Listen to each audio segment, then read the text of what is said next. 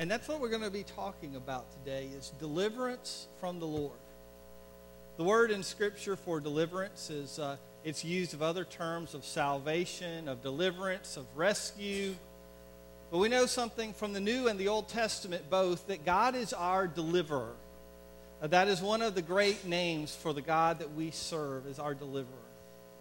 But that deliverance often in Scripture can look very different than what we expect deliverance or rescue or salvation to look like. We know that as believers that you and I are, are saved. That is, we know that, okay, we've got an eternity waiting for us in heaven. Those of us who have believed on Christ, accepted what he's done on the cross for us. But in this life, we often come up with situations and circumstances where we say, God, save me, God, deliver me, God, help me through this circumstance and situation. What does that look like? Because we often have our own preconceived ideas about what that should look like when we're calling on God for help. And God often has very different ideas himself. And so today, um, we're going to be reading from Acts chapter 5, uh, verses 17 to 42. So it's quite a quite a few verses there, but it's, um, it's all one story. We get to this point of Acts 5.17. Uh, last week, we talked about the miraculous works, the miracles, the signs, and the wonders uh, that God has done. And he was doing great things, amazing things in the early church through the apostles and through others. People were being healed, people were being brought to the Lord incredible stuff was happening. And everybody's happy with this, right? No. The Christians were happy, God was happy, but those who didn't like God's work were not happy. And so we see today uh, that just as God works, uh, Satan always attacks where he sees God's working. And he tries to stop and hinder that work.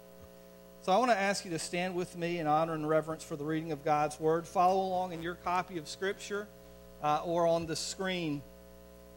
Acts chapter 5, beginning in verse 17. The high priest and his officials, who were Sadducees, were filled with jealousy. They arrested the apostles and put them in the public jail. But an angel of the Lord came at night, opened the gates of the jail and brought them out. And then he told them, Go to the temple and give your people this message of life. So at daybreak, the apostles entered the temple as they were told and immediately began teaching. When the high priest and his officials arrived, they convened the high council, the full assembly of the elders of Israel. Then they sent for the apostles to be brought from jail for the trial. But when the temple guards went to the jail. The men were gone. So they returned to the council and reported. The jail was securely locked with the guards standing outside, but when we opened the gates, no one was there. When the captain of the temple guard and the leading priest heard this, they were perplexed, wondering where it would all end. Then someone arrived with startling news. The men you put in jail are standing in the temple. They're teaching the people captain went with his temple guards and arrested the apostles, but without violence, for they were afraid that the people would stone them. Then they all brought the apostles before the high council, where the high priest confronted them. We gave you strict orders never again to teach in this man's name, he said. Instead, you have filled all Jerusalem with your teaching about him, and you want to make us responsible for his death. But Peter and the apostles replied, we must obey God rather than any human authority. The God of our ancestors raised Jesus from the dead after you killed him by hanging him on a cross. Then God put him in the place of honor at his right hand as Prince and Savior. He did this so the people of Israel would repent of their sins and be forgiven. We are witnesses of these things, and so is the Holy Spirit, who is given by God to those who obey him. When they heard this, the high council was furious and decided to kill them. But one member, a Pharisee named Gamaliel, who was an expert in religious law and respected by all the people, stood up and ordered that the men be sent outside the council chamber for a while. Then he said to his colleagues, Men of Israel, Take care what you are planning to do to these men. Some time ago, there was that fellow Theudius who pretended to be somebody great, and about 400 others followed him, but he was killed, and all his followers went their various ways. The whole movement came to nothing. After him, at the time of the census, there was Judas of Galilee. He got all pe- people to follow him, but he was killed too, and all his followers were scattered. So, my advice is leave these men alone, let them go. If they are planning and doing these things merely on their own, it will soon be overthrown. But if it is from God, you will not be able to overthrow them. You may even find yourselves fighting against God. The others accepted his advice. They called in the apostles and had them flogged. Then they ordered them never again to speak in the name of Jesus, and they let them go. The apostles left the high council, rejoicing that God had counted them worthy to suffer disgrace for the name of Jesus. And every day in the temple and from house to house, they continued to teach and preach this message Jesus is the Messiah. Father God, we ask that you bless the reading of your word. Thank you for delivering the apostles and for your deliverance even for us as we call upon your name. We pray this in Jesus' name. Amen. Be seated.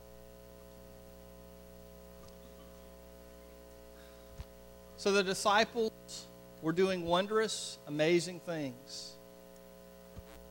And if they were doing them off somewhere, if they had got a little complex out in the out in the woods where nobody knew what was going on, maybe perhaps not too much trouble would have happened. A few people here and there would have wandered out toward what they were doing. And, and some reports would have gotten out there, and some investigations might have been made, but it wouldn't have been that big a deal. But in fact, they did their healing, their teaching, their preaching, their evangelizing. They did this in the very temple itself. And we talked about last week how the temple referred to was not just one little building, but this huge uh, complex, this huge area with all sorts of gates and walls and, and different things. And it covered dozens of acres. And in a place called Solomon's Portico or Solomon's Colonnade, they were meeting and they were doing uh, what God had called them to do, speaking the words of life, healing, touching lives. Now, they'd already been warned once before don't do this. And, and Peter had, that first time, he had, he'd responded kind of in a question. He said, What are we supposed to do? Are we supposed to follow you rather than God? And they go out, and even though they've been strongly warned, it was Peter and John that first time, they keep doing what God had called them to do teaching, healing, preaching, touching lives. And so the chief priests, the Bible says, were filled with jealousy. And it's interesting, in your Bible, you might have seen righteous indignation.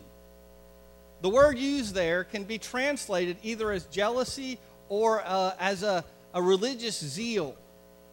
And in fact, there might have been a little bit of both going on.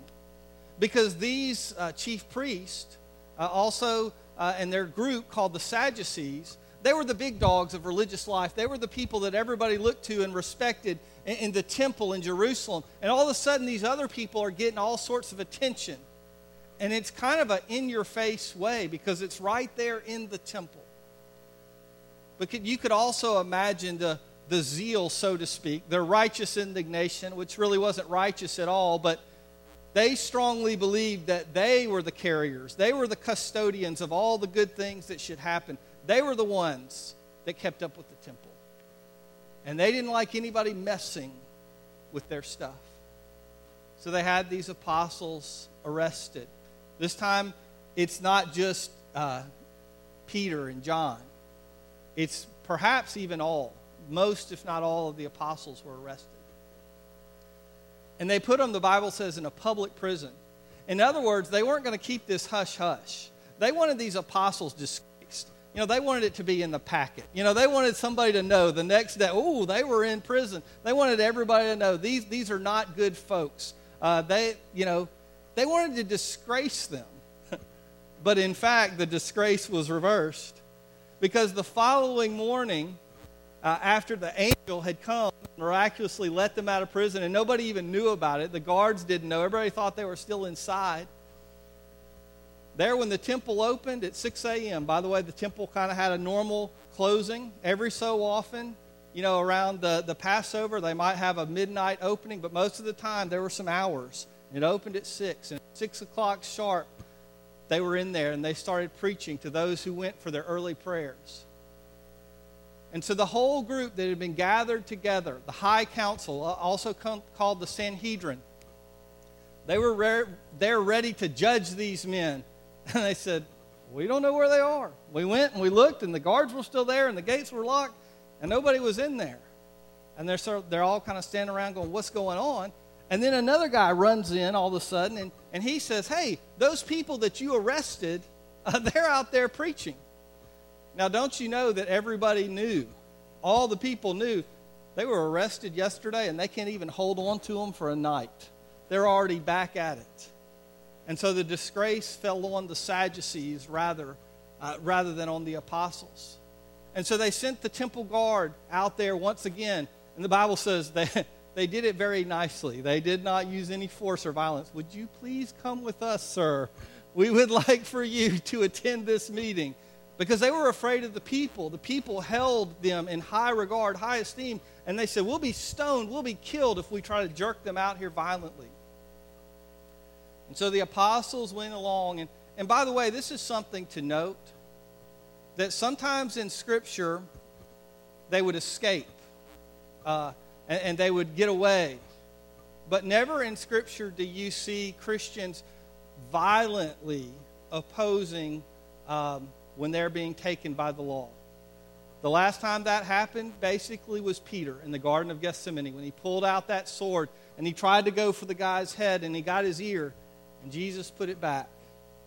And Jesus said, No, those who live by the sword will die by the sword. And so, you and I, as Christians, sometimes we can escape persecution, and that's great if God calls us and makes a way to it, but He never calls us to violently resist persecution by the government. By the way, that's a separate matter uh, from defending yourself in personal defense. But as we are called, sometimes Christians around the world are arrested and they're called to stand trial. And violent resistance is never taught in God's Word. So they go along and they show up to this meeting, this high council. And the high council has the chief priest, and, and it, it kind of has two sides to it. If you think of like in England where they have a, a House of Lords and a House of Commoners, and these are the aristocrats, and these are supposed to be more of the common people or something like that. They had the Sadducees.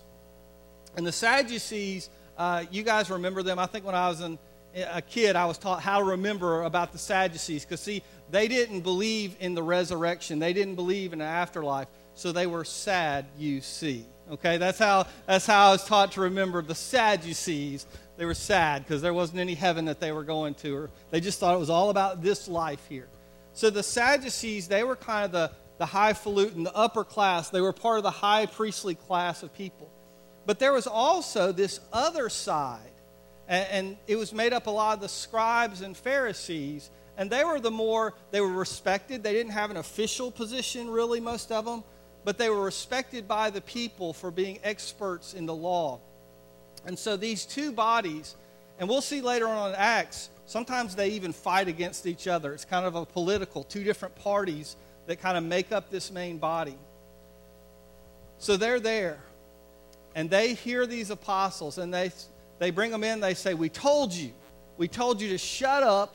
Don't keep talking. We told you never to speak in this man's name again. Quit coming in, fill in all of Jerusalem with this teaching. And this time, Peter speaks up and he doesn't say, What do you think we ought to do? Should we obey you rather than uh, God? Because apparently they didn't get it. So last time, he, this time he comes out and says, We must obey God rather than human authority, rather than men. We've got to speak because you crucified the Lord and Savior. You put him on the cross, but now he has been risen again. He's ascended to heaven.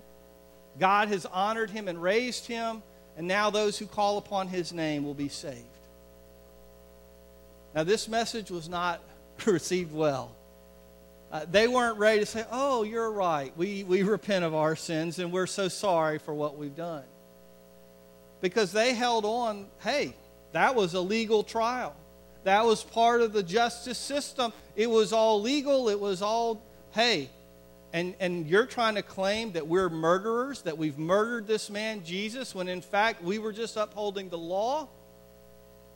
And they were so angry, the Bible says they were ready to kill them. Which is very interesting because they didn't have the legal right to kill them.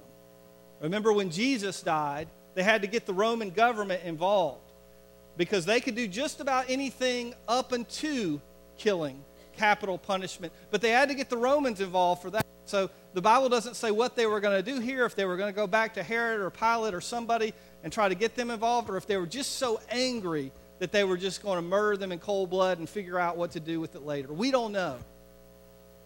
But there was a murderous, a riotous atmosphere in the room, and they were ready to kill the apostles. Until one of them uh, stood up, and his name was Gamaliel. And he said, uh, Let's go into closed session for a minute, here a minute, guys. Let's calm down, kick these guys out of here. Everybody, all the public, anybody who's not one of us, get them out, and we got to talk seriously.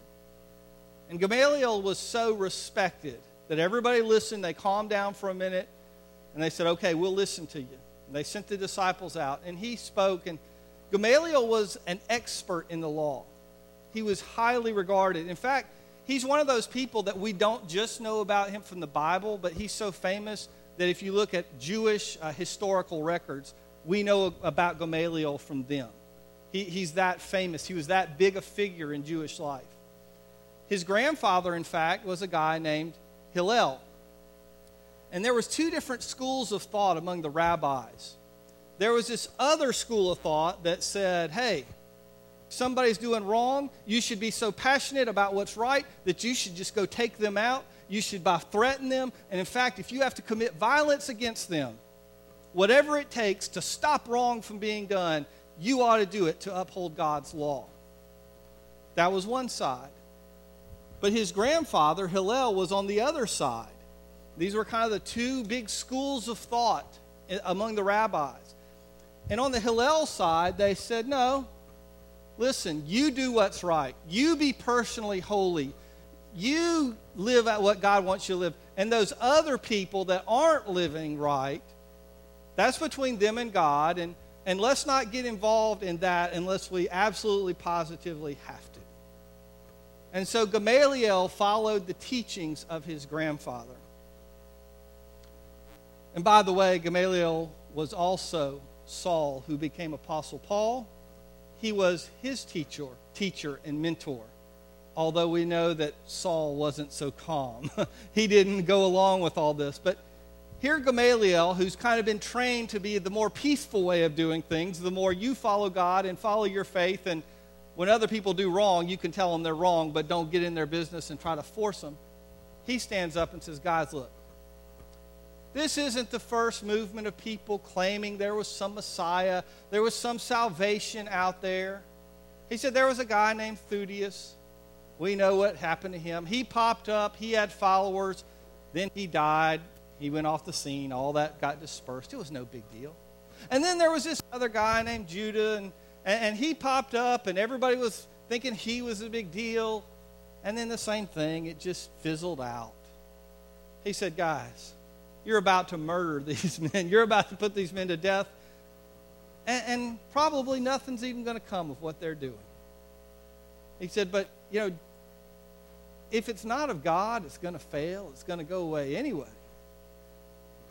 But if it is of God, if there is a chance out there at all that these men called apostles of Christ, if they're right, you and I are going to be fighting against God Himself. And we don't want to be doing that. And so we just need to step back. We need to let this go. It's either going to fizzle out if it's not of God, or if it is of God, we don't need to be fighting it in the first place. And this is a very weird thing because here is a Pharisee And we're used to reading the Gospels about the Pharisees and how much they oppose Jesus and fight against Jesus and give him trouble. But here is basically a Pharisee standing up for the followers of Jesus, these early apostles. So they all listen to Gamaliel. They respect him. They may all not like what he says, but they listen and they say, okay, we'll go with you on this one. And they call him back in. Now, they don't give him a slap in the wrist.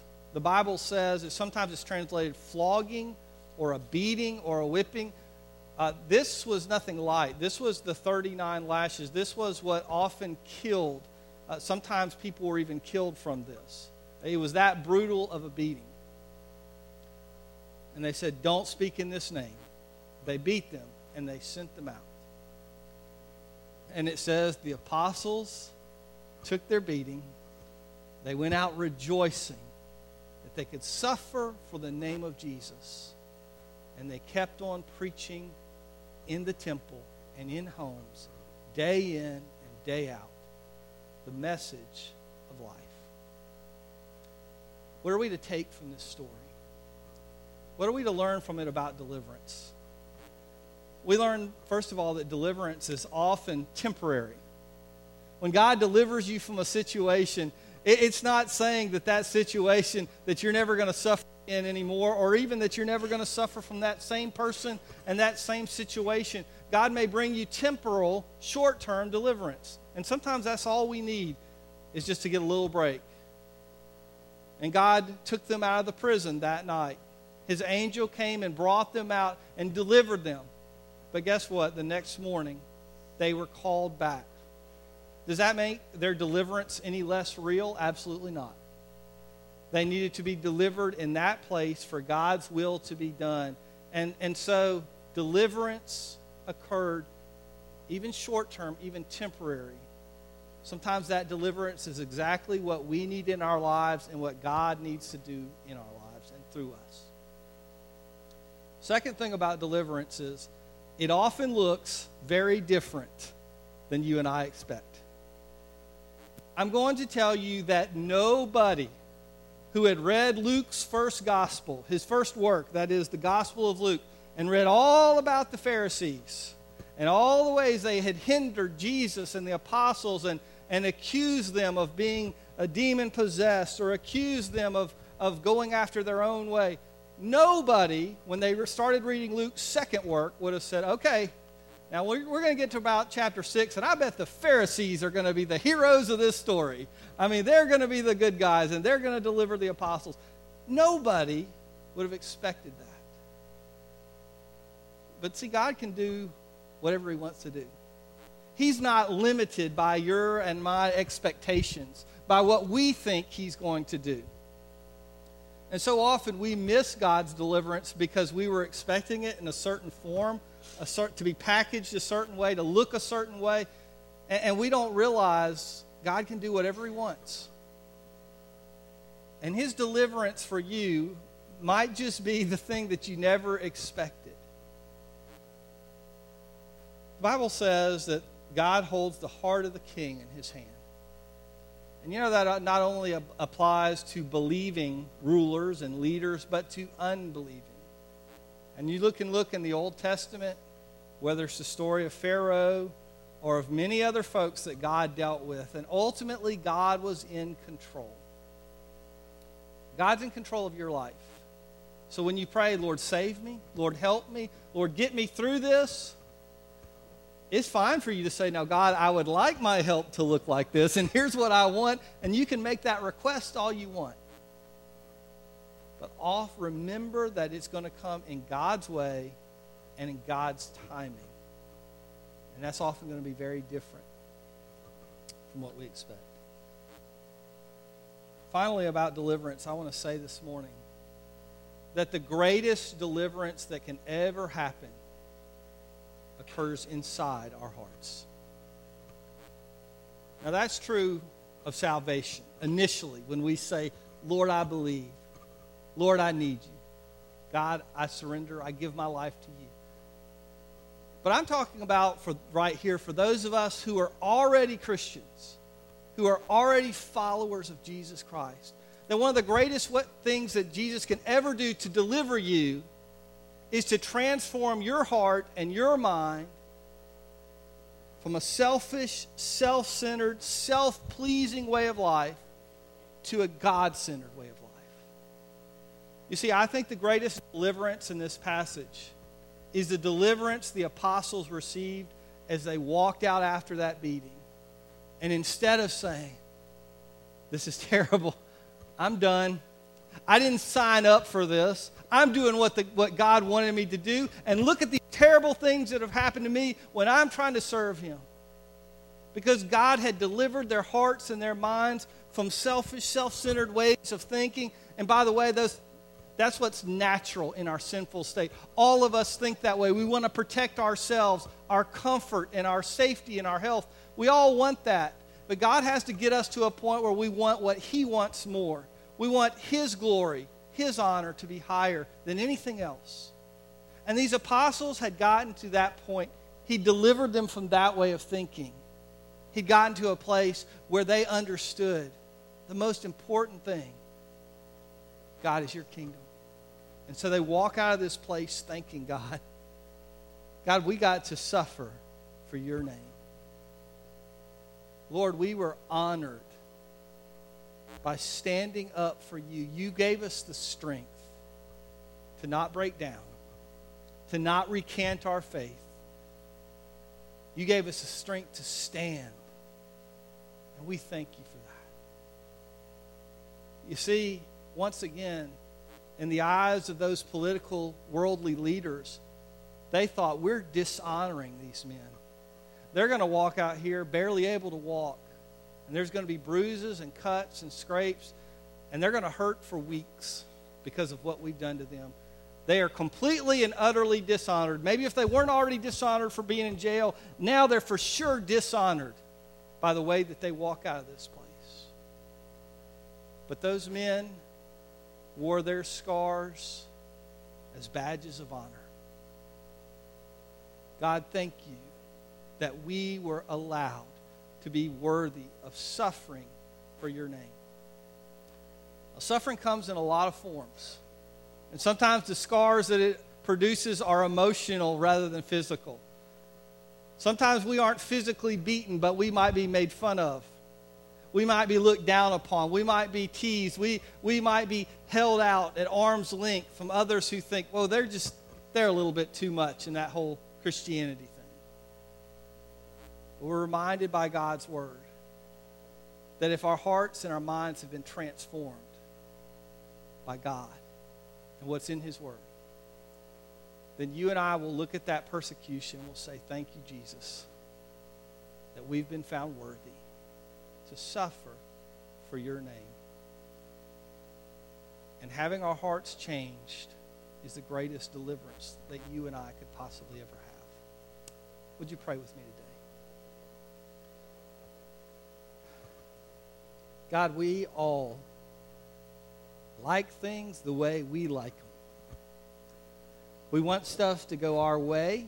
We have very definite ideas about how the world should work what should happen, what, what even you should do, God. We, we all have thoughts like that. And so, Father, I ask for all of us that you would transform our hearts. God, as we look to you as our strong deliverer, we would realize that, God, your deliverance is totally up to you. You might physically deliver us from something, but yet we might have to face it again or face another circumstance the next time we turn around. Or God, you might deliver us in a way that is totally unexpected that we couldn't have even imagined. God, most of all, we know that you want to deliver us spiritually. You want us to be more like Jesus, whom your word says, for the joy that was set before him, endured the cross despising the shame. Father, that you and I can look at the shame. We can look at the persecution that the world tries to send us. God, we can say that's nothing compared to the glory and honor of serving you. We pray that you would change our hearts. We pray that you would uh, give us faith where we lack faith. Father, where we are filled with fear of man, remove that and put in its place the holy and righteous reverence for you that we ought to have. Help us to be kingdom people that serve you when things are going well and when things are tough. Either way, help us to love you and serve you. God, we pray and we ask all these things in Jesus' name.